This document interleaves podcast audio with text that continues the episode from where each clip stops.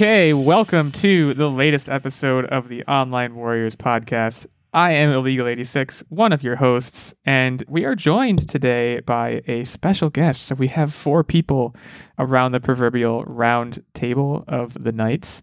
I'm Illegal86, as I mentioned. I'm, of course, here with Tactic and Nerd Bomber as ever, but we are joined, we are lucky to be joined by one of our Patreon producers, Mr. Stephen Keller. Stephen, name, I'm putting you on the spot, so get ready. Uh oh, I'm nervous. Name one fun fact about yourself that people might not know. We'll all do this. People that are listening probably don't know this one, but I have sang on stage with Shania Twain. What? That is awesome. wait, I need okay, to wait. hear the story behind this. I said a fun fact, not a mind blowing fact. So, okay, you're was it man? I feel like a woman, and and also if so, did you feel like a woman? No, it was You're Still the One. Oh, that's a that's a eh, good oh one. my! That's a So bop. that Yeah. means that means the one. Were you was still having fun, or Wow, that's crazy, man. You were you. s- Okay, I'm still processing that last bit. See, the problem is, yeah, now I've set myself up for failure because I I was like, oh, let's see, let's see what the new guys got, and now I have to say a fun fact about myself, which you know obviously is not going to be I sang on stage with Shania Twain, nor oh anywhere near the caliber of that. Well, you blew us out of the water here. I do have to know though, how did this come to be? If you don't mind sharing the backstory. I, in high school, I was a big fan. I had front row tickets, and I came with flowers, and she saw me singing in the front row and just called me up on stage. Oh, that is awesome. That blows any concert experience I've ever had out of the water. And uh, unfortunately, it was before the YouTube era, so there's no video or anything of it. Did you give her the flowers? Yeah, I did. Were they okay? Well, and now we're just grilling you about this, but I, it's like this is too good of a story. Uh, were they roses? I think so, yes. Oh, It's a. Classy. Classy. gosh. Yeah. that's cr- oh my gosh. Well, I- I'll tell you one thing for dang sure. If Shania's on Twitter, get ready for her to be tweeted at by the Online Warriors account saying, "Hey, you know, one of our Patreons sang on stage with you once. You probably remember him. He gave you flowers." Yeah. It was like 12 years ago. Well, that is was a long time ago. That's bananas, man. I'm trying to think like I'm I'm going back through my mental Rolodex of like what's the closest contact I've ever had had with a celebrity. Honestly, what keeps coming back into my head, it, he's not a celebrity, so it like doesn't count. But having Greg Edmonds on the show is like the closest I can think of to like being ha- having any contact with a famous person. I'm sure like I probably like went to training camp and got a football player's autograph once or something, but I was a kid. I don't remember that my brother literally uh, bumped into Ryan Gosling once and like didn't know it was him. So kind of like by association. Wait, so how did how did he know that it was Ryan Gosling eventually though if he didn't know that it was him? Because he was walking away and his friend was like, "Dude, that was Ryan Gosling." so like r- almost immediately after he learned that it was Ryan Gosling, but at the time he didn't know because I guess I mean you know celebrities they go out and like you don't know that it's them. They got like sunglasses on, like a ball cap. They don't want to be noticed, right? Most of the time, and I guess that was the mode in which Ryan Gosling was operating. I still think I would recognize him, but I guess if you're like wearing the right stuff, it's hard to see. And also, like my brother, if you've never met him, which none of you, well, some of you have, but most of you haven't, uh, he's oblivious to everything. So it doesn't surprise me that he bumped into him and didn't recognize him. But I'm trying, yeah, I'm trying to think. I don't think I've ever met anyone more famous. all right? I got a I got a quick celebrity story. Th- Okay. then we can roll into the topics. So, Well, no, this is fun, but yeah, go ahead. if it, those who know me, I don't care who you are. If someone wants me to talk to someone, I'll do it. Nerd Bomber, on the other hand, is incredibly shy. Oh, I do remember So- this. We're It's true. we're visiting Times Square and we're hedging towards Central Park. And oh, a famous person in Times Square. Okay, I'm sorry. I'm I'm so our- excited. Just keep and, going. and on our way, Nerd Bomber goes, "Hey, hey, is that Judge Judy?" I look, I go, I go, "Yeah, that's Oh, Judge yeah. Judy." do you, do you want do you want to meet Judge Judy? And she's like, "No, no, no." no, No, no." for some context though, I had been going through a phase where because we were still in college at this point, and I had A a Judge block Judy of time. phase? Yeah, I had a block of time in the middle of the day where I had like no classes, but it wasn't enough time to like really get into anything. So me and my roommates would watch Judge Judy, and then that would roll into like Maury or something, and so we would watch that Right. like every single day. Hour, hour. Yeah, uh, Judge Judy. I mean, she's like an institution. She, I think like there's like statistics about her where like she's she's the most on television person ever or something. It's like one of the like she has the most episodes syndicated of anything or something like something like that. But she was super nice. Yeah, sure enough, I go up to her. I say, "Hey, would you mind uh, taking a photo with with this here person right here?" And super nice, friendly, loved it. Yeah, I mean that's awesome. I bet she's like actually a sweet lady. It's like one of those things where she seems like a Well, it's sort mean like- old. I expected her voice to be super like gruff, kind of like it is on TV and like critical, but she was That's- so that's Like sweet. everyone's grandma. Yeah, it almost. was amazing. Yeah. Well, okay. You did not sing on stage with Shania Twain, but yeah, pretty- not not even close to the same, but yeah. It's, it's closer than I was, so good on you. Yeah. Uh, well, we have. We're not going to just talk about celebrity encounters today. Although, again, put. I guess I would say put that in our secret segments folder, but we kind of just drained it. So we'll. we'll It'll be it'll be this a secret segment within an episode, I guess. Uh, today we need to talk about the Eternals because there was a new trailer that came out this past week. Uh, we're to be talking about Visions, Star Wars Visions, I should say, because there was another new trailer for that that came out this week that we're looking forward to talking about. And then, of course, Pokemon Presents live stream. There was a lot to get into there, which we'll get into in the back half of the show. But yeah, uh, it's it's great to be here. It's great to have our Patreon producer here monitoring us. This is we we see this as our as our kind of our our audit, our periodic audit, where he decides if he's going to keep us on the air or not. So we'll check in with Steven at the end to see if he's going to pull the plug or not, because that is how it works, guys. This is basically like a job interview. So let's take it seriously. Okay, so Marvel's Eternals. Now, I have a couple things to say about this, but I'm going to turn the floor over over to you guys first, in, in particular because the thing I want to really dive into is was at the very end. You know, in general, this is very it's very different to me, I, and I, I think it's a very different thing that Marvel is doing. It's the word I, that came to mind predominantly for me was was mythical. It's very mythical in in such a way that that I differentiate that from comic booky. It's it's much more like these are basically gods of people. And there's a lot to dive into there philosophically, but maybe let's not yet. I don't know. I'm, I'm going to kind of light the fires here by also saying, on a superficial level, Richard Madden, which I think that's his name, Robb Stark from Game of Thrones. That guy's hot.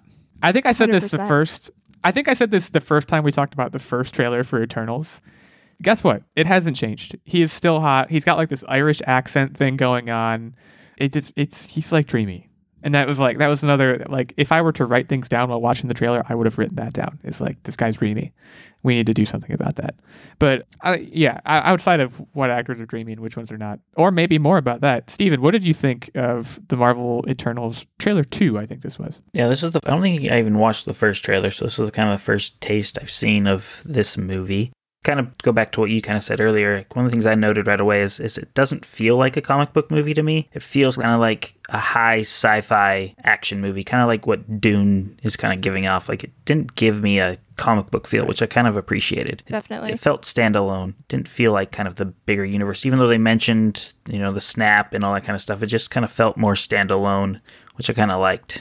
Right. I do like that they explained because one of my biggest questions about how this movie was going to function, considering they are supposed to be like godlike mythical creatures, is like where were they when the snap happened and all of the bad things that happened in the MCU up until this point. And I do like that they addressed that in this trailer so that you're going But into they- the movie and you okay. kind of know. But they didn't explain. Like, yeah, they address it, but that's not an explanation.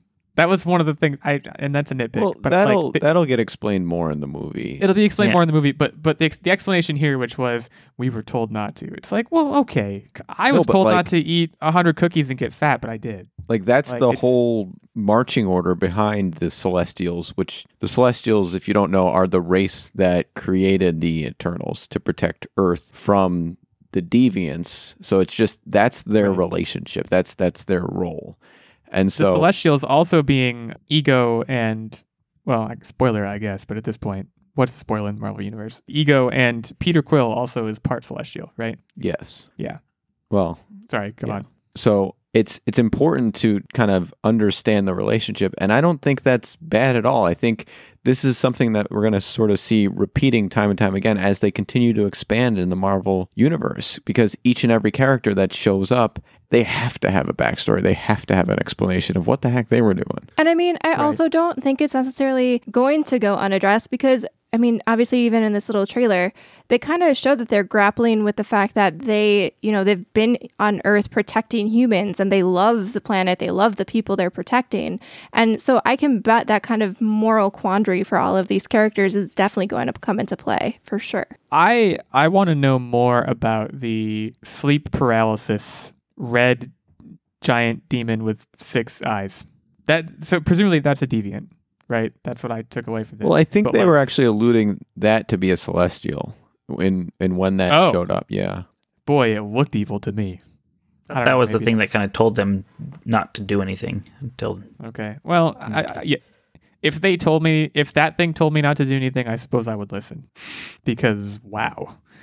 Okay, but the one thing I want to circle back to the very end of the trailer. There is a joke which Richard Madden's character says, "What is this table made of? Vibranium," and he hits it, and then David Tyree Henry is, I think that's who it is, is like, "No, it's IKEA Fall Collection or whatever," and it's a joke. I this is a deeper conversation that I want to start, which is I am done with the Marvel jokes. I haven't found them funny for a while, and I, I've I've watched whole YouTube video. I think it was Every Frame of Painting or one of those like YouTube channels that kind of dives into movies, and it talked about this practice that Marvel repeatedly employs. I believe the term is bathos or bathos. It's that Greek word. Basically, repeatedly using humor to undercut serious moments, which don't get me wrong, can work. But with Marvel now, it is so formulaic. And when it happens, I'm just like, oh gosh. This I'm with it. See, I'm with it because that's exactly how I live my life. There isn't a moment where there's a serious moment and I make an inappropriate joke. So, you know, way to be relatable, Marvel.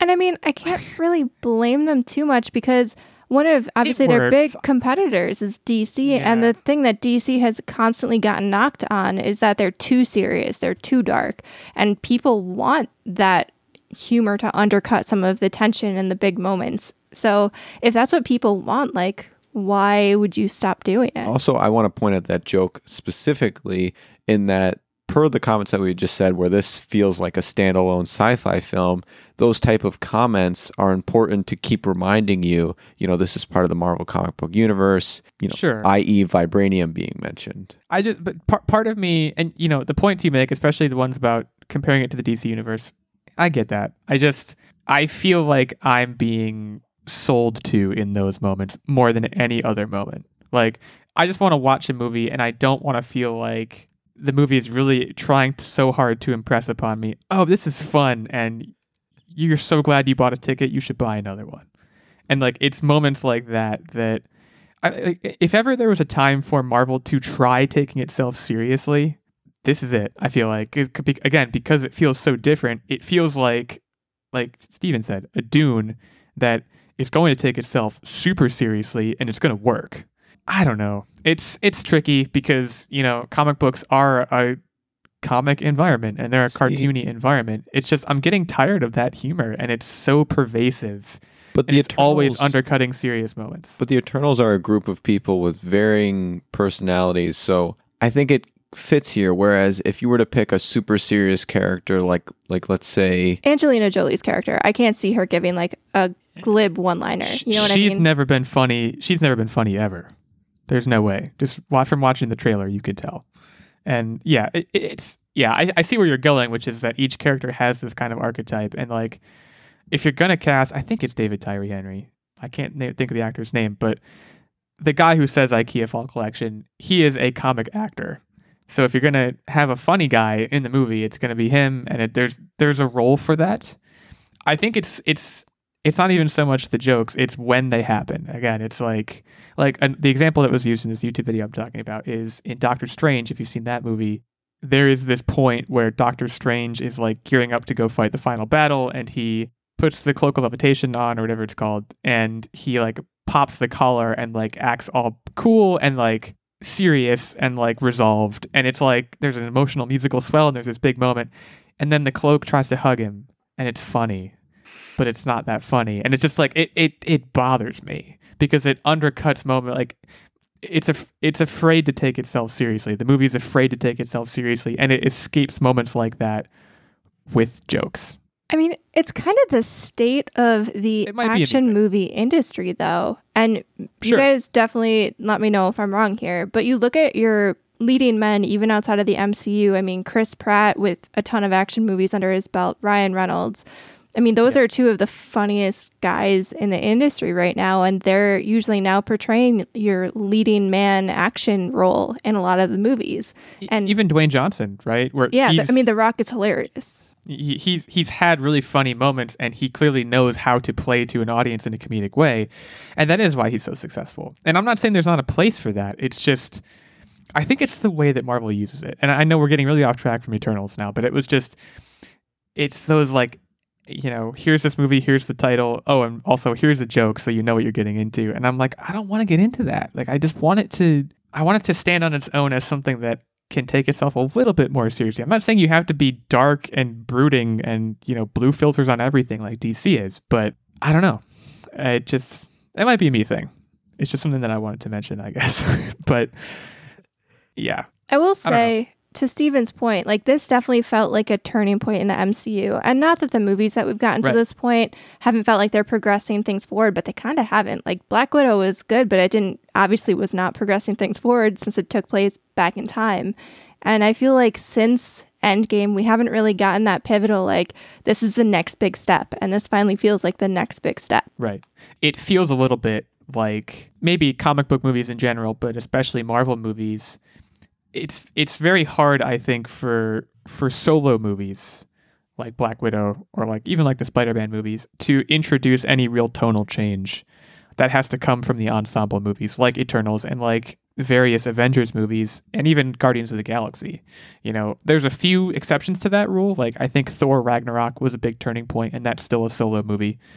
But Eternals is one of those kind of watershed moments for the franchise and I don't know. I mean, in spite of what I've said about the sense of humor and not liking it, like I think this is going to be the next big one. And I'm not saying, you know, don't go see Shang-Chi or anything, but like I don't know, this one's going to be big. I'm definitely going to see it if only to see what happens. But uh I don't know. Steven, where are you at with this? Is this is this a go to the theater and watch it kind of situation for you, a wait until it comes out on video for you kind of deal? Theaters are the only way I watch movies, so yeah, I'll see it in theaters opening night.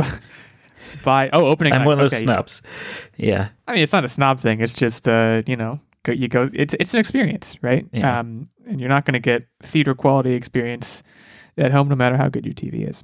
I yeah, this likely will be a theater situation for me as well, and you know, perhaps a triumphant return to theaters. I haven't been in a while, but yeah, in spite of my misgivings, you know, it looks super cool. Kumail Nanjiani's steroid jaw is something to behold.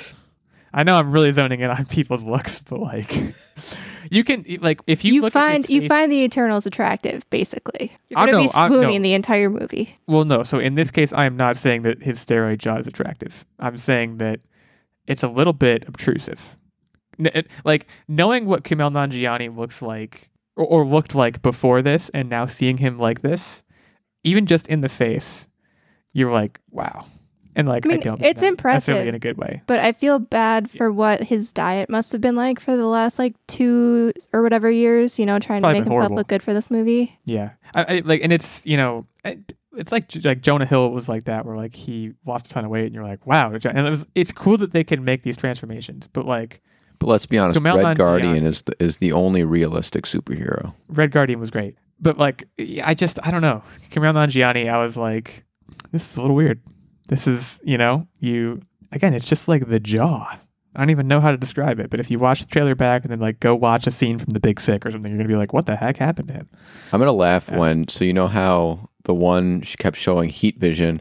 I'm gonna laugh when he has like a super bite or something added, and, uh, and then Well, I- you'll know. I watched the trailer with someone and they said that was Richard Madden. And they were like, he looks like um, Cyclops' brother, which not Cable. Mm. I think they meant James Marsden, like the actor. And then, and that was before he did any of the Cyclops E stuff. And they were like, oh, wow, when he did that. So maybe he is.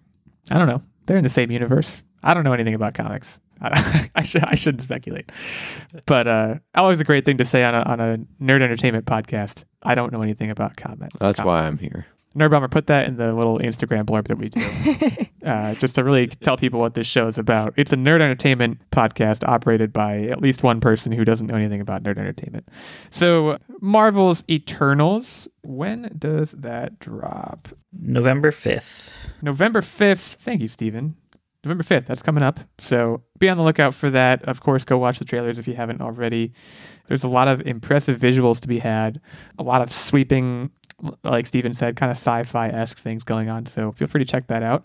Let's keep rolling in the trailer game on over to Star Wars Visions, which is completely different. Did anyone else get sweaty out of excitement watching this? Um, oh boy, I didn't get sweaty. Uh, I was in air conditioning when I watched this, though, so it could have been a temperature thing.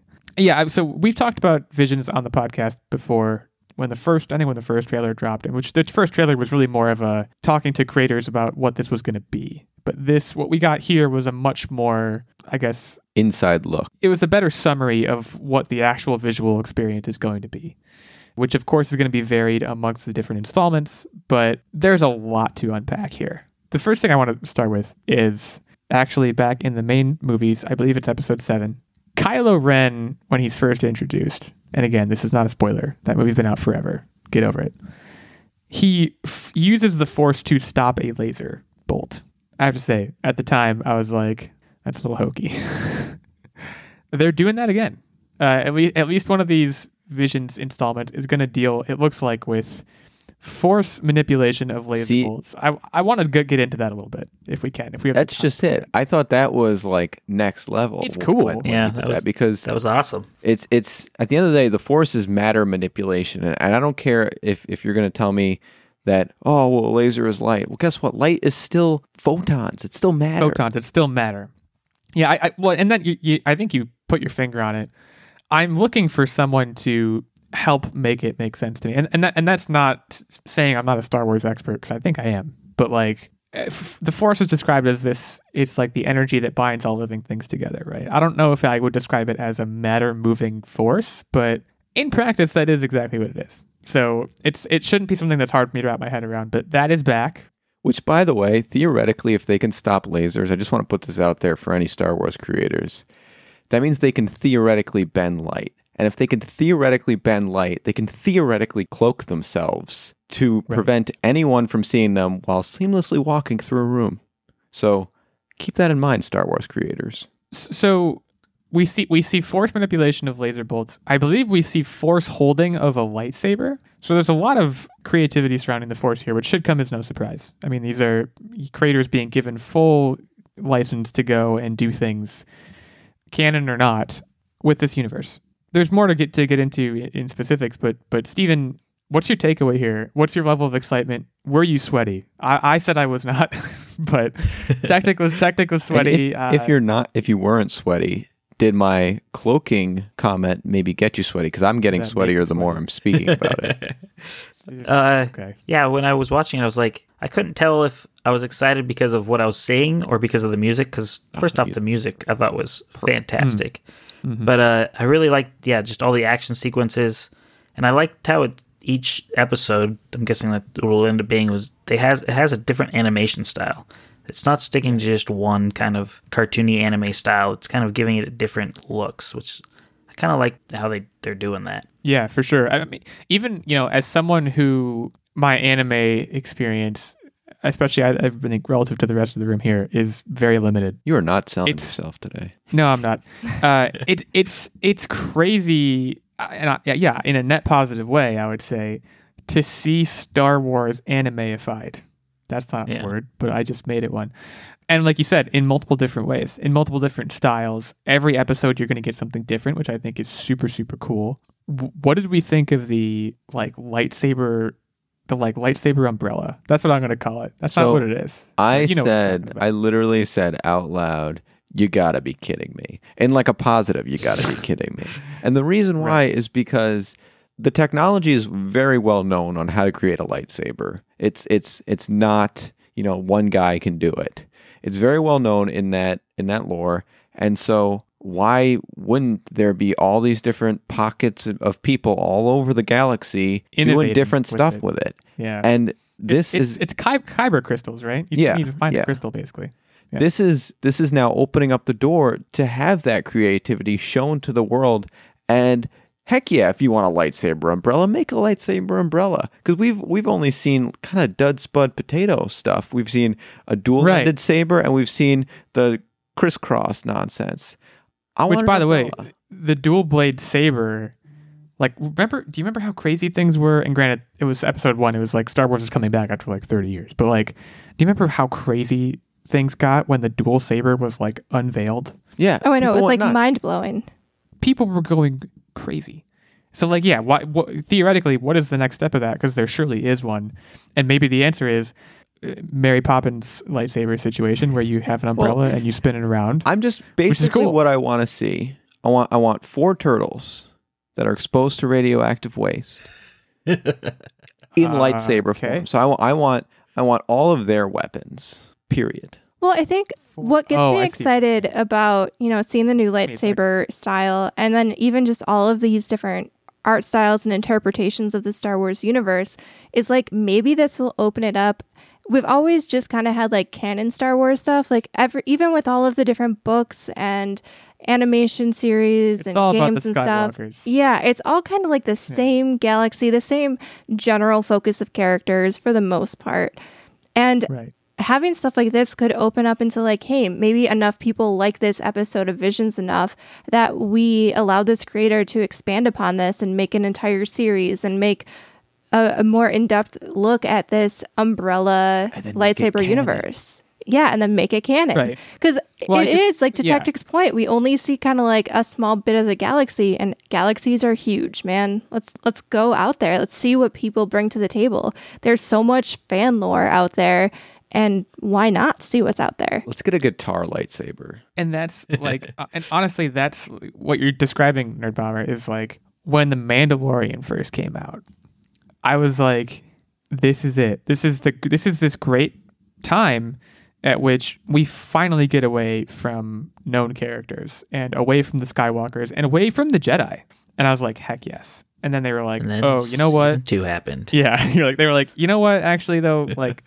all Skywalker all the time, baby, and like all Jedi all the time, and like, and that was great in its own way. Don't get me wrong. We've talked about the Mandalorian on this podcast positively, pretty much throughout its run, but I want Star Wars Visions to do one of two things. You know, one of them being, like you said, get away from all of that entirely and do your own thing. Or two, the completely different option is, yeah, deal in that universe, but like, I want to see you freaking kill Grogu or something. Like, like do something take that super, super bold. Is my point. Killing Grogu is not a good example, but like, kill somebody that is a beloved. Like, There's there's a huge opportunity though to that point to really do some crazy things. And and for example, uh, the Avatar is a, is a cherished show. And when bloodbending was introduced as a subset of waterbending, people were just like, "Wow, waterbending just got real dark and blown away by it." Well, the same can be done by the Force. You know, are are there are we going to see literal people ripped in half? You know, instead of just the Force choke. I mean, come on. Right. That's a good point too. Make make it more. Yeah, I don't want to say bloody because that's crass, but like But do it. like you said, like you said, what are the limits of the force? What are the limits of the dark side? Because especially now, like we're just watching like Disney movies. Basically, we don't know what the limit. Like the closest we got to seeing the limit of the dark side of the force was Anakin killing the younglings. Right. Spoiler alert again, but come on, you're kidding me at this point. I, I, yeah, rip somebody in half. That's a really good point. I, I'm that speaks to me. We've also seen, as I mentioned with the the laser manipulation, other things that Kylo Ren did that was just kind of like way, way more powerful than his predecessors, and that's they've physically teleported mentally somehow lightsabers. Yeah, Let's which, see more again, of that nonsense. We're just dropping spoilers everywhere. I mean, again, I don't think these are any of these are spoilers, but like, if you haven't seen Rise of Skywalker, maybe maybe pause the podcast and like go do that. But yeah, I don't know, uh, S- Stephen. Other other visual or plot hints that stuck out to you here. I mean, like, there's a lot to absorb. In addition to the soundtrack and the visuals. Anything jump out besides the umbrella? Because that was that was big. I think for me, the thing that just most stand out is is what you guys have been talking about with it's going to just be a new take. We're not stuck with Skywalkers. Hopefully, hopefully they don't introduce them anywhere in this. Yeah, that Like, family just- is Right. too ingrained in what we know and love. Yeah, I like seeing the new characters. I like that little like the fox looking character. Like I want to see more characters like that. New species, new just new stuff. And I believe they hinted in the first trailer or somewhere that that character is. I think I think they may have showed it in this trailer. Isn't that character the one who inherits the lightsaber? So Yeah. like Yeah, I there's gonna so, be, you know, it's sad that like my first thought when that box was open and the lightsaber was there, like I was like, okay, which Skywalker's lightsaber is that? Because that's like that's just where we always go, you know. And you're like, do I recognize the hilt because the hilts are all recognizable in their own way? No, make it a new lightsaber. Make it a, even if you're not gonna, even if you need to make it a character that we already know, make it like Kit Fisto or something, like a Jedi who's like he- he- you shouldn't even know his name unless you're like me and you had the action figure when you were a kid. You guys probably don't know who Kit Fisto is, and you're better off for it.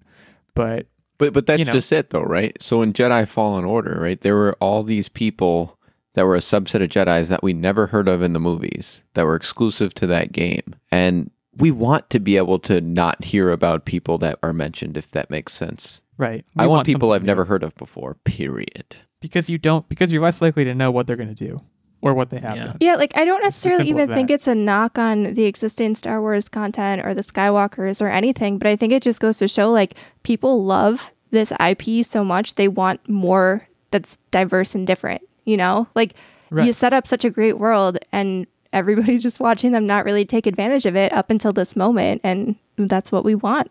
when when Rise of Skywalker, like doing a post mortem on Rise of Skywalker, which would take an entire episode, I wanted so badly. So okay, when you meet Kylo Ren and you ultimately realize he's a Solo, the writing is then on the wall that he is going to wind up good. That's just how Star Wars works, right? I wanted so badly in Rise of Skywalker for Rey to kill him, to like have to kill him because he was never going to be good. Like I, I I want so badly a Star Wars property that is willing to surprise you and make the bold choice of like okay, just be- because they're all solos or Skywalkers or beloved characters, they have to wind up good. That's just it's just written in the stars. Even Anakin Skywalker winds up good. Spoiler alert. No, not everyone winds up good. There are such thing as bad characters. There should be at least one Jedi that just collapses into and, and I want it to be a Skywalker or a Solo, someone who should be good theoretically, wind up really bad. Like that would be a story I would love to see told. Is like almost a Marvel what if scenario of like, what if Kylo Ren was as bad as bad gets, and he tried to go all the way with it. And it's those kinds of choices that I think this show could make, even you know, with established characters or unestablished characters. And I want that. Whether we get it, who knows? This is probably the best chance we'll get, at least you know, in the near future. But Star Wars Visions, September 22nd is when the first episode comes out. So be on the lookout for that. That, of course, is a Disney Plus situation. So if you don't have a Disney Plus account, now now may be the time. Uh, who knows? I got one question for you. Which Yeah, sure. Are you gonna watch the English dubbing or are you gonna watch the original Japanese with The original subtitles? Japanese. 100%. The original Japanese. Yeah, th- this is a great question and something we should have talked about. the vibes that the trailer gave that was 100% Japanese, I don't think that it would do justice with an English dub. I really don't. Because I watched both. Yeah, they have both trailers up. I didn't Yeah, even bother so- with the English dub one. this is a general opinion of mine that like I don't know if we've talked about it on the podcast before, but I don't know and I you know yeah, I I can't remember the last time I watched something on television without subtitles. And and In general, so for me in general, we're a I've subtitle a lot of people do that. Yeah, I just I, it's something that I don't know if it's because I'm um I'm an old soul or if my hearing's bad, but like when subtitles aren't on, I'm annoyed, and so and, and it, but what I'm the point I'm getting to is like that makes watching a movie in Japanese or watching a movie in French or whatever so much less of a mental jump and like so much more normalized for me that like for me it's not even a consideration. I'll watch them in the Japanese because that's how they were originally created and that's how it's it's it's more likely to come across in its true form and I will just put subtitles on anyways even if there is See- an English dub. For me, I think it's a show to show basis. I think very rarely when a show is originally created in Japanese does it do well as an English dub. I think mm-hmm. Dragon Ball Z and Digimon are an exception to that rule. I think those ones for me are much better with the English dub. But like I said, the vibes I got from this trailer, it it feels like it just it it'll be much better if I leave it as is. Right. We and the other thing you have to watch out for too is like I think on the podcast I mentioned this is like a year or two years ago. We watched the show Dark on Netflix, which is originally in German, and we started with the English dub, and we had to turn it off because it was just it was dreadful. Like the voice acting was dreadful, and like we couldn't we couldn't even do it. We were like, this is unbearable. With animation, that's maybe a little bit less of a concern, but like it, why why adulterate it with a different language than the one it, in which it was originally created? I don't know. Maybe that's just me. Uh, Nerd Bomber, you've been quiet. I don't know how you where you sit on this one, but I would, I mean, so I don't watch all of my shows with subtitles, but for stuff like this, I definitely do. I don't, I don't need to hear it in English. That is all. right, fair enough. Yes. yeah, right. Okay, okay, cool. That's all. Uh, very succinct, very concise. I appreciate that. So yeah, uh, September twenty second, twenty twenty one, Disney Plus. Yeah, I'm gonna I'm gonna be talking about another Disney Plus property later in my What Are You Up To? So like I said, this might be the time to hop on the D Plus train if you haven't already. But for now, we're gonna step away for a short break. Shout out to sponsor. Before we do, I would be remiss if I did not give a shout out to our fantastic Patreon producers, one of whom is here with us. Stephen, we want to thank you in person or as in person as we can be for the continued support of the show. We want to thank you for being here, uh, which is one of the perks you receive as a knight at our roundtable. Mr. Ben Checkness, also a Patreon producer, longtime producer, who will be joining us for a guest spot in the near future. As a result of their Patreon support at the highest level, they get this producer shout out, they get the guest spot. Uh, on occasion, they get input into the weekly game segment, which we have later, which I do not know what the topic is, and I don't want to know yet. And they also get, of course, access to our monthly secret segment and vlog. There's also a Squire level of support, which gives you access to the monthly secret segment and vlog, and the page, which gets you access to the monthly secret segment. So, for more of the details on all of those levels of support, I would implore you to head over to patreon.com slash online warriors podcast. Thanks again to Ben and to Stephen. Well, yeah, thank you, Stephen That's me. and it's you. You're you're here. Um, and uh, we'll take a short break now to shout out a sponsor, and we'll be back to talk about Pokemon Presents.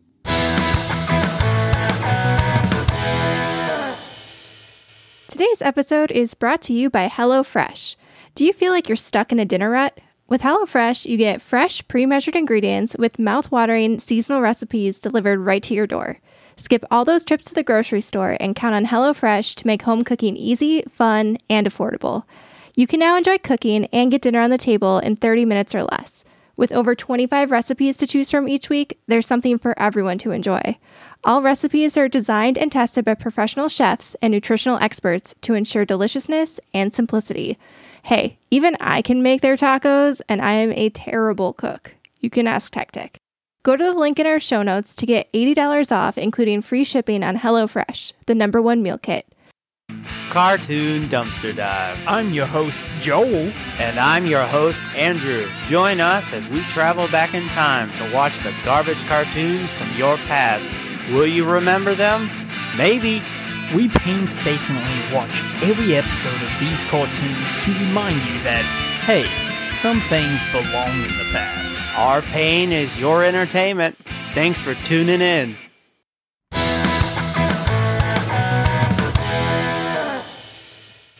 Pokemon. Pokemon I hate presents. and I don't even know why people say that. It is an it's an O. It's poke. It's it's clearly Pokemon, or at the very least Pokemon. And I think both of those pronunciations are just fine.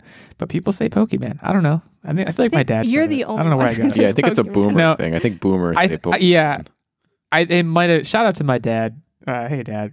He doesn't listen, but if he did, he would know that I'm right. My dad too he- said Pokemon, and he made it plural. It was Pokemans. oh gosh, that's even yeah, that's another level beyond what my dad did. But yeah, Pokemon presents to pronounce it correctly. Uh, live stream event that announced a lot of new uh, new content, It really updates on already known about new content over the next five months. We're going to kind of run through all of those. Now, I will preface this by saying what most of you who have listened to the show for more than five seconds already know, which is that I don't really know much about Pokemon to the point that I call it Pokemon, although it's mostly. But that's dope. why Nerd Bomber and Tactic are here. That's why Nerd Bomber and Tactic are here. They're gonna they're gonna ferry you across this river along with Steven.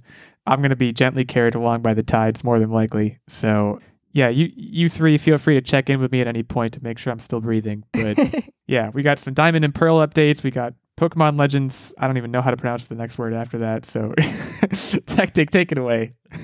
So the first one I want to talk about is the Diamond and Pearl remake.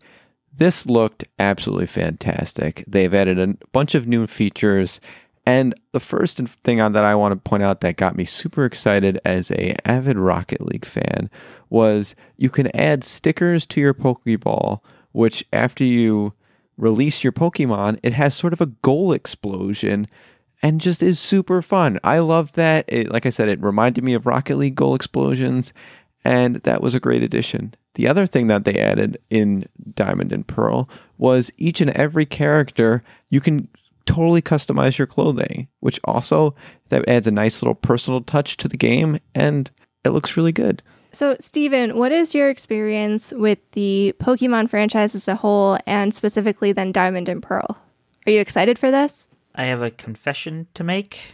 I love Nintendo and everything they do. He's joining the team. Get over here. Pokemon is the one thing I know nothing about. Yes. That's fair. yes. I oh my gosh. This is I had this is- Blue as a kid, and It didn't do it I- for you? I beat it, and that was it. And then I didn't touch it again until Ultra Sun, and I didn't. I played maybe an hour of that, and then Pokemon Let's Go Pikachu. I played about an hour of that.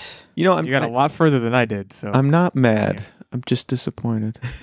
But now Oh, Pokemon no. Pokemon Go I'll play, but that's just because I'm on a walk with my dog, or we'll play with coworkers. But yeah, Pokemon is a it's nothing I do. I'm glad you mentioned Pokemon Go because there was a number of app slash Switch games mentioned as well in this release. And to that point, I'm not a big app game. And so the two games were Pokemon Cafe Mix. Cafe Mix. and then Pokemon Masters EX. There's also there were some updates to Pokemon Go as well. I think they're adding the Sword and Shield Pokemon to the title. so yeah, there was some new sheep and a squirrel when I played yeah. today. Oh my goodness. That literally so I still play Pokemon Go as, as well. And that little squirrel, I was like, what? I haven't played the Sword and Shield yet. It's just literally on my backlog. We own it and everything. And I'm like, what the hell is this squirrel thing? What are they doing to this game?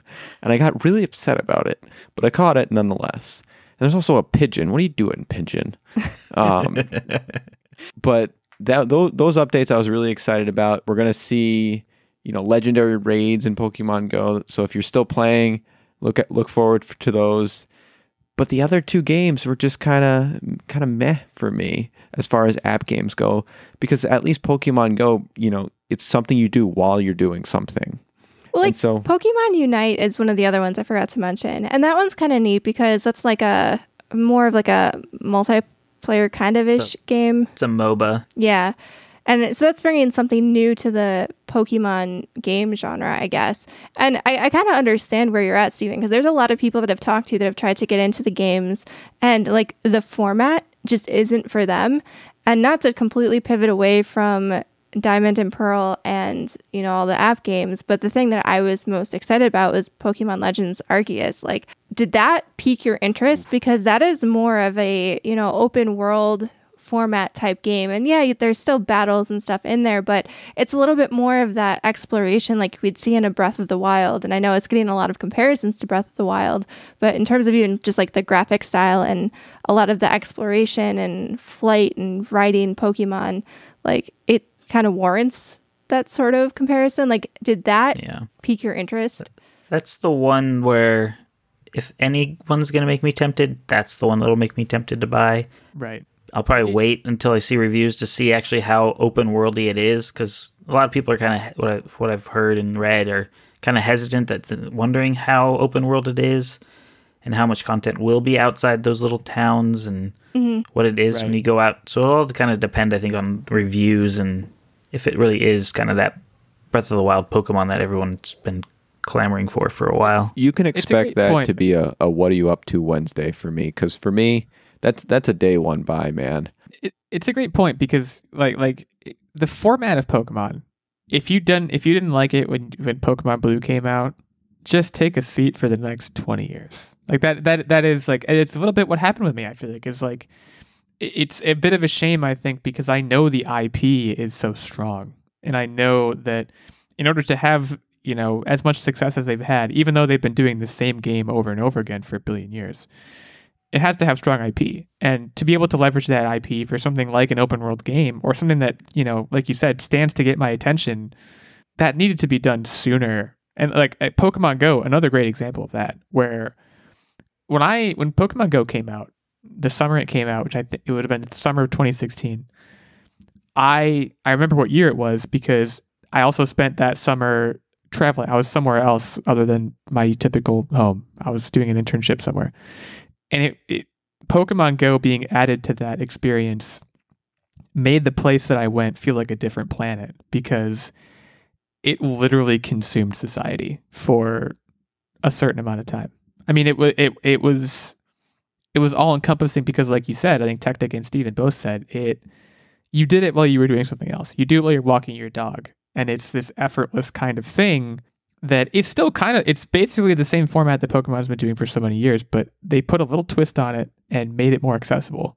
And maybe it's disingenuous to say that like, you know, Sword and Shield are the same as Red and Blue, and Gold and Silver are the same as Red and Blue, and Pearl and whatever are the same.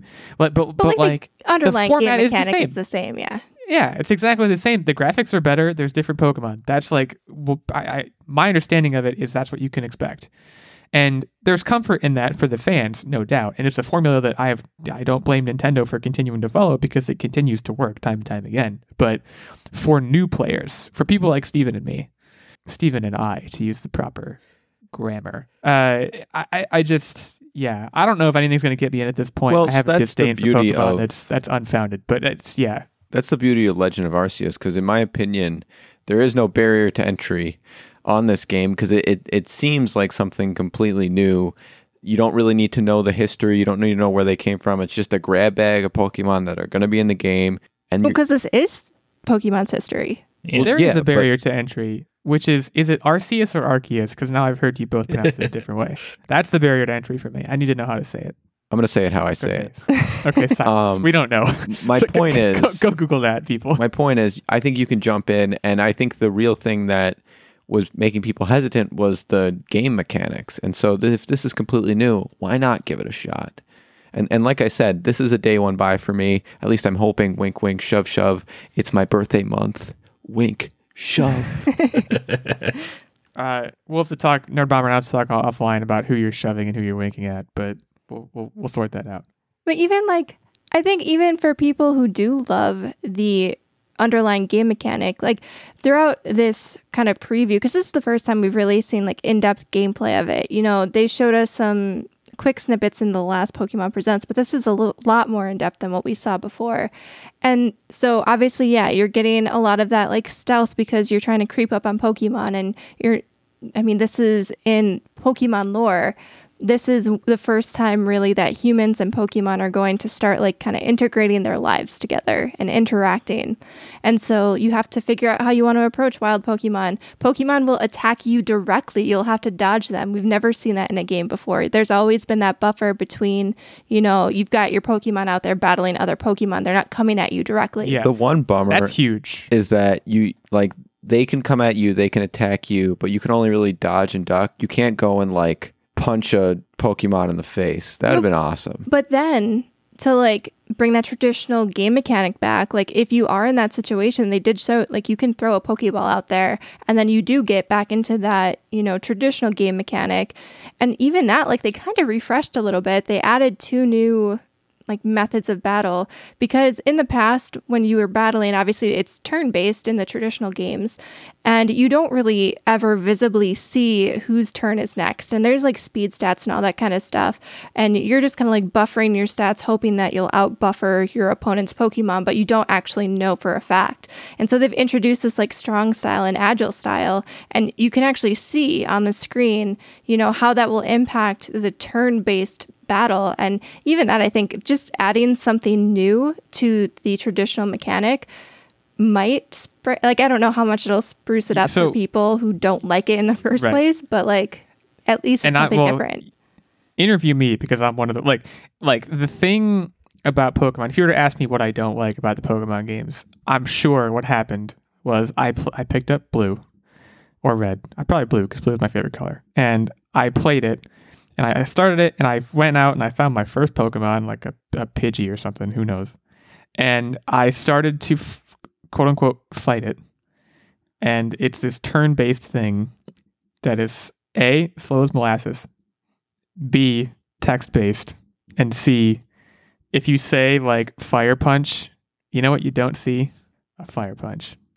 Well, they've you updated that. yeah, there was like game. there was like a Well, sh- fist sh- sure. silhouette, and then there was like little embers. But like to me, what a game is, and and also by the way, like what real Pokemon combat would be like, it would not be, oh, you did this thing to me. I'm gonna take a minute to think about what to do, and you just stand there. Like it would it would be, it would be like playing an Arkham Asylum or playing like, button combos. If you if you're if you are throwing a Pidgey out there, So and then the I Pidgey's gonna recommend fight Pokemon something. Tekken for you. I didn't even know that existed. That exists. But like that, Yeah. that but that's that's my point is like it's the turn-based nature of it and going beyond just the turn-based format it's like oh gosh it's just it's it felt so dry and academic to me at the time and that that feeling whether or not justified has persisted through 20 plus years of like pokemon's existence and if you're saying they may break because like the thing you described of like okay, you are going to try and catch Pokemon, and like you don't even have to use a Pokeball. You're just trying to catch something, and if you do use Pokeball, it's different. Like that's what they should be doing, but like they've just then eh, they're in a tough spot because then that's a betrayal of their core mechanic and of their fans, and like it's just I'm not expecting them to change, and I'm not desperately looking to get in to Pokemon. But I am a little sad that I missed it. Like there's well, a lot we of are the Cool Kids Club, so you should be trying to get into this club. yeah oh no a, a, a lot of my a lot of these negative feelings that i'm mentioning make no mistake are driven by absolute bitterness of like it was the thing for so long and i just never was a part of it and i made a conscious choice not to be and i stand by that choice but man what a phenomenon well, hey, you know, January 22nd, 2022 might be your time to get in because that's when this game comes out.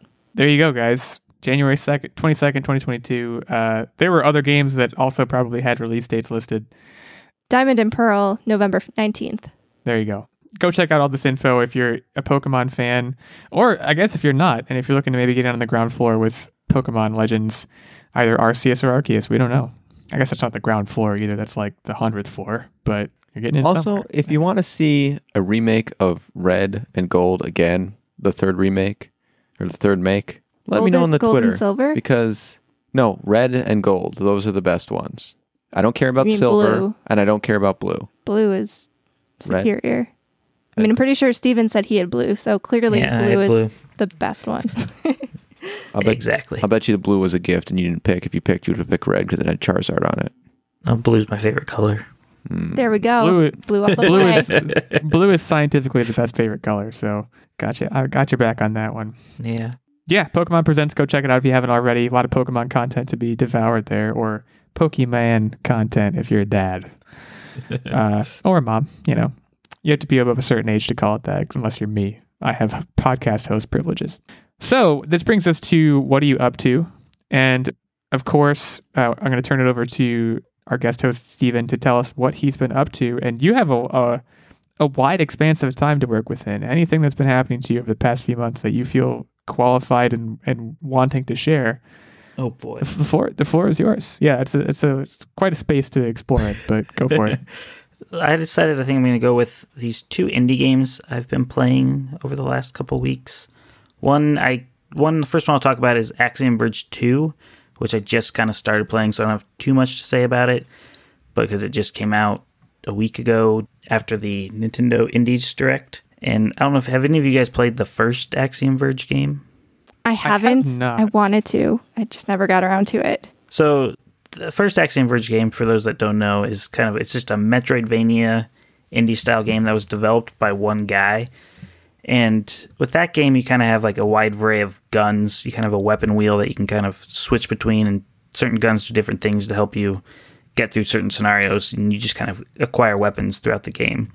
But with Axiom Verge 2, which is, even though it's two, it's a prequel to the first one, so they kind of do that weird, fun math there. It's more of a That's Common Core, I think. yeah. it's more of a melee based game, so you don't have any guns, at least so far in the couple hours I've played. I don't have a gun, I just have like a pickaxe, and so it's all kind of melee based. And I have a boomerang to kind of do kind of ranged attacks. What a strange assortment of weapons, honestly. Yeah, it it is definitely a strange assortment. Do you like the shift away from, you know, having the guns to more of a melee style? It's it's made it makes me very frustrated because I feel like I'm dying more because I have to get up close mm-hmm. to the so like there's been a couple of times playing where I'm like I I'm tempted to put the game down just because I wasn't really enjoying the combat, but I finally got to like a story beat which kind of picked it up and kind of got me intrigued, so I kind of want to see where it goes now. But yeah, it did take a while to get used to. I think I kind of prefer the Metroid style like the first one was, where this one kind of I guess feels more like Castlevania With mm-hmm. the when it comes boomerang, to Metroidvanias. is the return time just very, very slow, so you can't even like. You can call it back if you want. So if you hit the button again, it'll immediately come back to you. So you could kind of go nuts with it, like it's a gun, I guess. yeah, Okay. Yeah, and so like yeah, so you can do the whole. You can so if you jump in the air, you can throw it down. You can throw it up. You can kind of throw it at angles. So you can kind of do kind of some fun stuff with it. But it's just it's not the normal attack button. I think it's A. So it just kind of it just feels weird hitting it. Yeah, just not So intuitive. Yeah, so I'm mainly using the melee. And then in the first game, you also had this drone that you could throw out and kind of crawl through and get through tight scenarios. And in this game, they've kind of made that more of a utility. There's certain areas where like you have to use it, so you're using it a lot more, which is kind of fun. And that also just has a melee like chainsaw blade that it kind of throws out at you. So it's different. It's a lot different than the first game. But if you're a fan of Metroidvanias, I think it's worth giving a shot. I, I, mean, love it's Metroid. Castlevania, I don't really know much about, but uh, Metroidvania games, I think in general, I'm a big fan of. So it's yeah, a strong endorsement. yeah. So it and it's pretty impressive for one guy kind of making these games. The story I don't understand, but I'm not really kind of playing it for the story. I'm just doing it for more for the exploration and seeing what kind of fun power ups I get. Mm-hmm. It always it's so cool to me when these one person studios pump out games like this. Obviously Axiom Verge you had more experience with and liked a little bit better, but like it's still so cool to me that one person can put a game together that people play. You know what I mean? Like Yeah. it's just something cool to wrap my mind around. I love it. It's pretty impressive to do, especially because I don't know the whole personal story, but he's got like a son, I think it is, or his daughter who's got some health issues. And so it's kind of like just him trying to raise money to help with her. And it's a pretty interesting story of that guy's just his own personal life, too. So it's hmm. kind of fun just Wow. supporting him. Right on. Axiom Verge and Axiom Verge 2 sound like recommendations on your part. So the other one was one I just beat. It is called Dodgeball Academia. Oh, I've heard so many good things about this. Yeah, it came out like two weeks ago. I think it was probably right after that Xbox indie event that you guys talked about last week. Mm-hmm. And it's a sports RPG, kind of like it gives off a lot of golf story vibes or the old school Mario Golf on the Game Boy kind of vibes. Um, it's out on Xbox Game Pass, so that's how I played it. It's also on the Switch, PlayStation, and PC. NBA Jam vibes when I Google it. That's the first one of the first headlines. Anime sports know. RPG with I don't know. I didn't play NBA Jam. I don't have know no if it would have NBA jams. Maybe. I Maybe in terms I of like animation style. Yeah. M- NBA Jam was the one where you could like do tricks, right? So I don't know. I, again, I just I'm just saying that because I googled it first. Thing that came up. But, but go go on. So, and with this game, you kind of play. You play as this kid named Otto who just starts going to this dodgeball school, and uh, he gets just kind of thrown in. He doesn't have any friends. As Yeah. as one does, going Yeah. going to the dodgeball school. Yeah, he just, just uh, well, apparently his family history is he's supposed to be going to a referee school, but he Oh, doesn't want to be a referee. He wants to be a dodgeball. So there's kind of a rift there with his dad that kind of goes, kind of comes up often in the game. You're from a long line of referees. How could you? yeah, it's pretty interesting when he yeah gets into arguments with his father about being a referee. That gives me like video game high school vibes. I don't know if this is probably a deep cut, and I don't know if any of you guys have watched that. I know Tactic, I've made him watch that, but I've heard of it, but I think it's because of you. I've Yeah. never watched it because I you mean- told me to watch it. I'm sure, and I said I'm never going to watch it. That's what happened.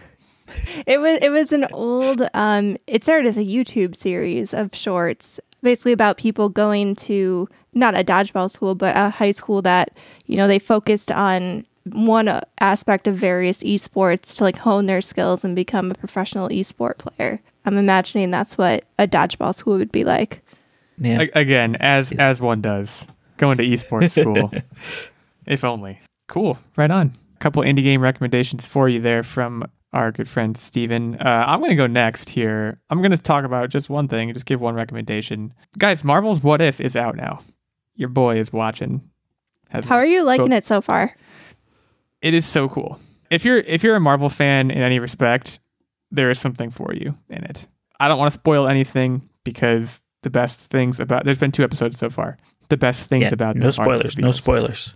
No spoilers on this one. This one legitimately there's spoiler danger, so I'm not going to spoil anything. But it is exactly what you think it's going to be, and exactly what we were hoping it would be based on the you know trailers that we talked about. It is so well executed. It is perfectly executed. Like there are so many moments. Uh, maybe I did talk about this on the show before, but if so, I'm talking about it again. There's so many moments where they exactly recreate shots from in the first episode not really a spoiler because it's in the trailer. Peggy Carter becomes Captain Carter. Is like the whole shtick. There's more to it than that, and more things that I won't spoil. But in the transformation scene where she becomes Captain Carter, they exactly recreate shots from Captain America: The First Avenger, and just with like two people switched basically. And like it's it's such a cool idea because it not only does it is it this exact manifestation of what if, but then last night I went back and watched Captain America: The First Avenger because I because I it kind of revitalized remembering. Oh man, that movie was great. I need to go back. Like so, it's it's a cool idea because it's inducing you to kind of retread stuff. The second episode is about Black Panther, which was also really cool. I would recommend checking that one out ASAP as possible. Big fan. It's also great to watch or use to revisit Marvel movies while you're packing boxes because I am moving. So that's like the other mm-hmm. all encompassing thing that's happening with my life right now. And also why I don't have much more to talk about other than that I'm packing and assembling boxes. Not in that order. You assemble the box first, then you pack the box. Otherwise, there's no box to pack. You guys know about boxes. I don't need to explain it. so, so Tactic, tell us what's been going on in your neck of the woods. So Nerd Bomber and I are always looking for couch co-op games we can play together, and we had recently picked up the game on Game Pass, The Ascent. It's sort of a God view type shooter, Twin stick shooter. twin stick shooter. Yeah, I only use the single stick though. I'm not a fan of. He the- doesn't aim. He just, I just shoots where he I comes. literally wherever yeah, and pray, wherever baby. my my torso is aimed, that's where the gun is going, and uh, you know, kind of fun, kind of mindless. It's it's it's a good game to enjoy with a couch buddy. the graphics are pretty neat and the it's kind of like a futuristic cyberpunky type aesthetic so that's that's fun it's a fun game Yeah, that's all I got. Nothing Right really on. right home about there. okay, well, you said it, not me. Nerd Bomber, what's So- what's what's up with you? i know i talked about it pretty extensively last week i am still locked in the jaws of my hades addiction i just love it i can't stop playing it it's so bad i'm like addicted i was playing it the other evening like my workday ended and tactic was coming home and so I had started playing like maybe half an hour before he started coming home. I remember that we paused and I- I ate dinner, and then like eleven Oh, o'clock gosh. suddenly was there, and I was just like, "When did it become dark Hey, out? Like, well- what happened?" You know what? We've all been there. Uh, guys, it's a miracle that Nerd Bomber is even here right now. Right? like Let's if just- I, I it that had to not play actively decide to not play the game because I knew I would not be prepared to like come to this podcast recording i'd probably be right up against the time when i need to show up and have not watched or researched anything for the show it's just it's such a good game and after this, it's it's burning the midnight oil. She's going to be doing it for like six hours.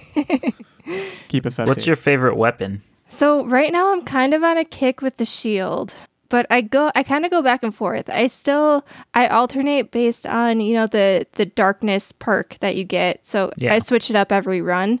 Um, but I powered up the shield and I think I actually like killed the shield a little bit for myself because I don't like the power up that I applied and I can't figure out how to get rid of it.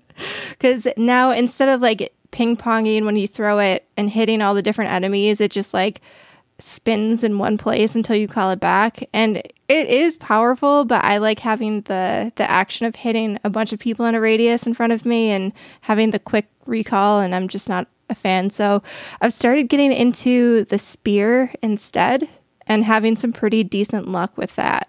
Have- i'm assuming obviously you've played the game because i remember you told me to get it as well a while back and now i Yeah. now i get it. So what what was your favorite like build I think I always did the spear. I think I really liked the spear, or the the the fisticuffs. I just liked punching things. It's also fun to say. That's my Yeah. uh, input, and not having ever played the game. And again, shout out to Nintendo. That's why they should add the ability to punch Pokemon. Right. Just put right. some You heard it here Hades powers in there. Get some Hades Yeah. weapons and Pokemon. but yeah, it's Well, it's a fun game. If you, I know both Tactic and Illegal haven't played it yet, and Right. you are like, just make sure you block out a week because you're gonna kiss your life away for like a week when you're playing this game. It's so good. kiss your life away. Are you kissing this game? You know, at this point, like I feel like I don't know. I started playing it last week and I have too many hours in it. Like when I count how much free time I actually have, it doesn't add up to how many hours I've put into the game. So I don't know. so she must, she must be spending time kissing it. And Uh, fan fiction with the character. I'm sure there's there's plenty of people kissing the game. Yeah, Oh, there's yeah. a whole lot to unpack there, but uh, let's. Well, you know mean, what? Let's. That's let's the not. cool thing about this game, though. Like, yeah, for the most part, it's a roguelike, but there's so much cool lore and characterization, and there's so much story. Like, you could play this game, I'm assuming, for hundreds of hours and there'd still be Yeah. finding story beats. Yeah, I think there's a lot post game after you beat the end, like the main boss at the end. There's a lot of post game story, just a relationship stuff building that you can do. So basically, all the new releases need to, like, just put themselves on hold for a little bit so I can just keep playing this.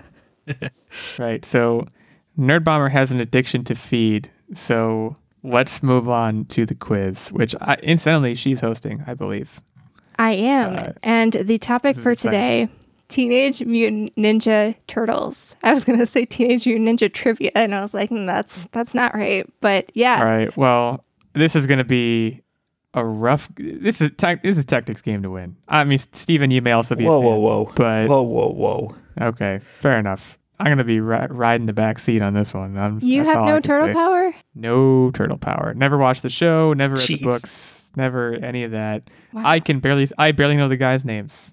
Seriously? I That should be the first Raphael- quiz right there.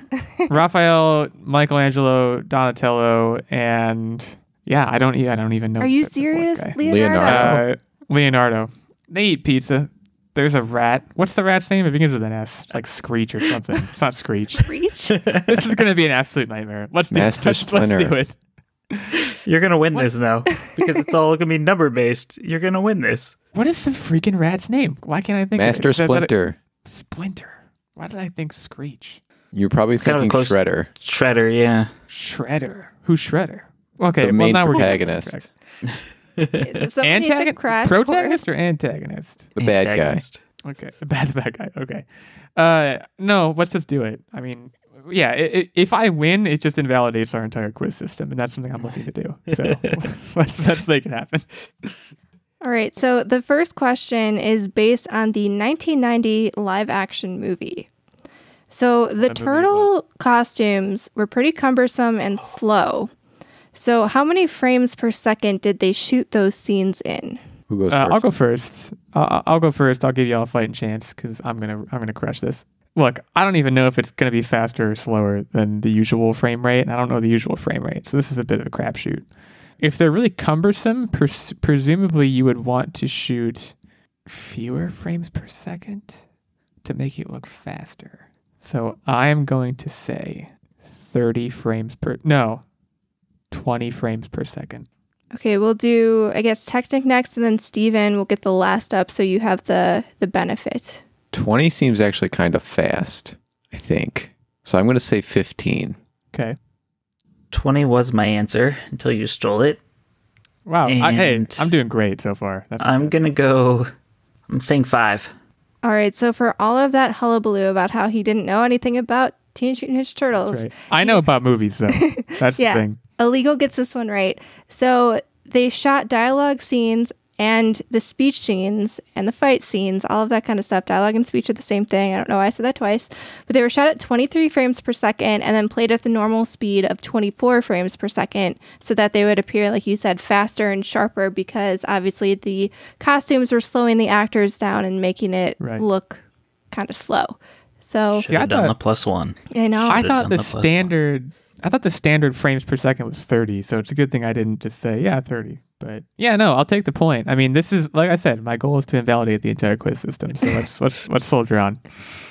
All right, so the next one revolves around video games. How many Teenage Mutant Ninja Turtle games are in existence? And note, I'm not saying how many games did they appear in, how many like games with Teenage Mutant Ninja Turtles in the title exist. Tech- So we'll- we'll start dedicated with- Teenage Mutant Ninja Turtle game. Yes, and we'll start this with Tactic, and then go Steven and then Illegal. I'm going to say 42. the answer to everything, according to Hitchhiker's Guide to the Galaxy. I'm going 25.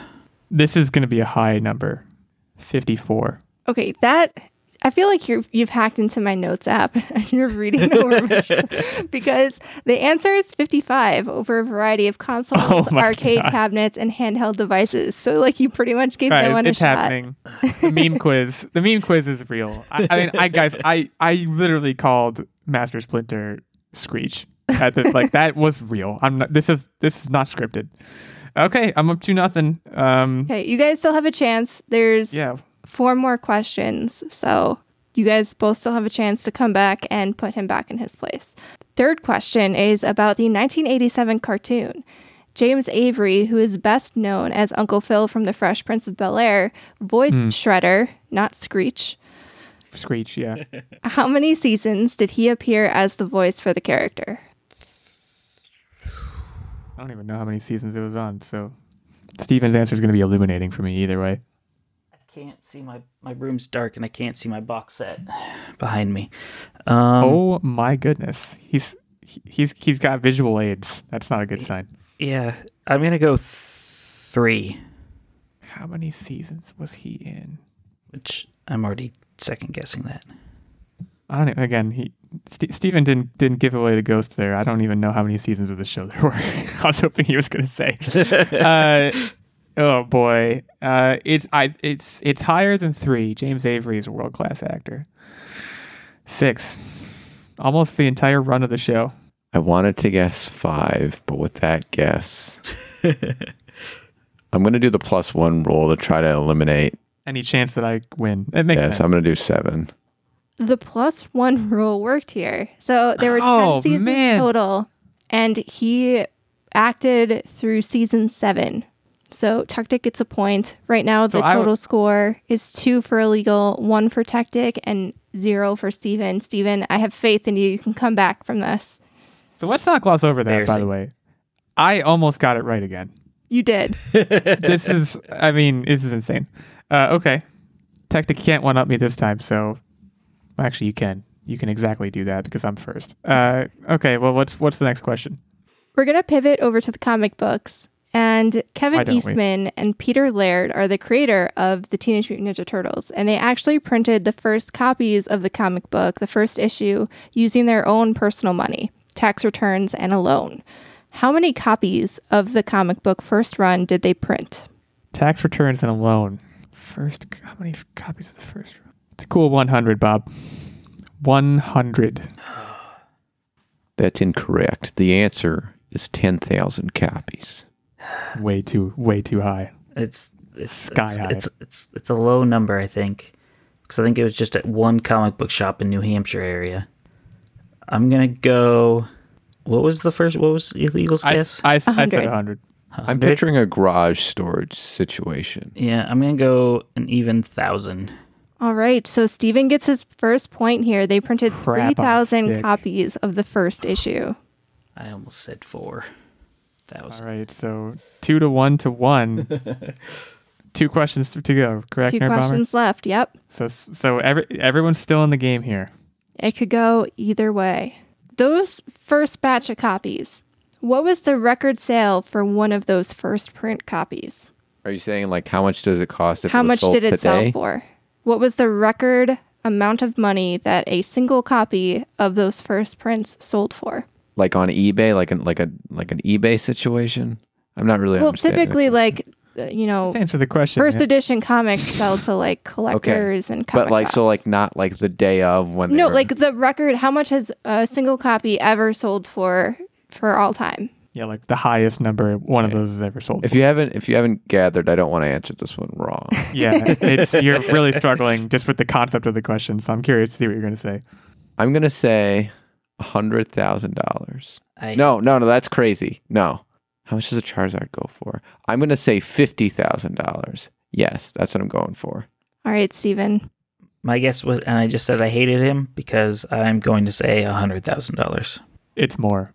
It's hundred percent more. Two two hundred fifty large. All right, Tactic, you went with your gut, and your gut treated you well. Eighty-eight thousand dollars was the I record just wanna- sale. I just wanna know- 2019. My gut course corrected based on Pokemon sales. So I just want to put that out there. All right, Okay, so right now, I- a rundown of our standings. Right. Tactic with two, illegal with two, and Steven with one. We if could Steven gets the next question right, we're going to have a three-way tie. so Michael Bay produced a reboot of the live-action Teenage Mutant Ninja Turtles series in 2014, the movie series. How much Mm-hmm. did that movie pull into the box offices? Okay, and Steven has first steps for this one, right? Yep. Yep. So global box office. I believe so. Yes. I'm gonna say three three hundred million. It's a strong guess. It's a very strong guess. I have to go with more because of foreign markets, but I don't think it's going to be much more. 450. 450 million. I'm gonna go with one dollar. Guys, wipe your tears. Illegal is one. Wow. with a Oh my worldwide box office of $485 million. Illegal takes I was, this I question was and this close quiz. again. Wow, nice. Quizzes are dumb. That's like what we've learned here is that if you just have a general sense of gamesmanship about quizzes, you look, hey kids, don't study. You can do it. Just, just just show up, and if you don't know anything about the concept, just pick C every time. You're bound to get a certain amount of the questions right that way. I thank uh, Nerd Bomber for putting that quiz together. I thank Steven for joining us, of course, on this very special episode of the Online Warriors podcast. Sorry, I feel I feel like I have to apologize to you, Steven. You're very clearly an expert. You knew things about Teenage Mutant Ninja Turtles that I couldn't even fathom. And Just yet, watched a documentary like two weeks ago. right, I, I I apologize.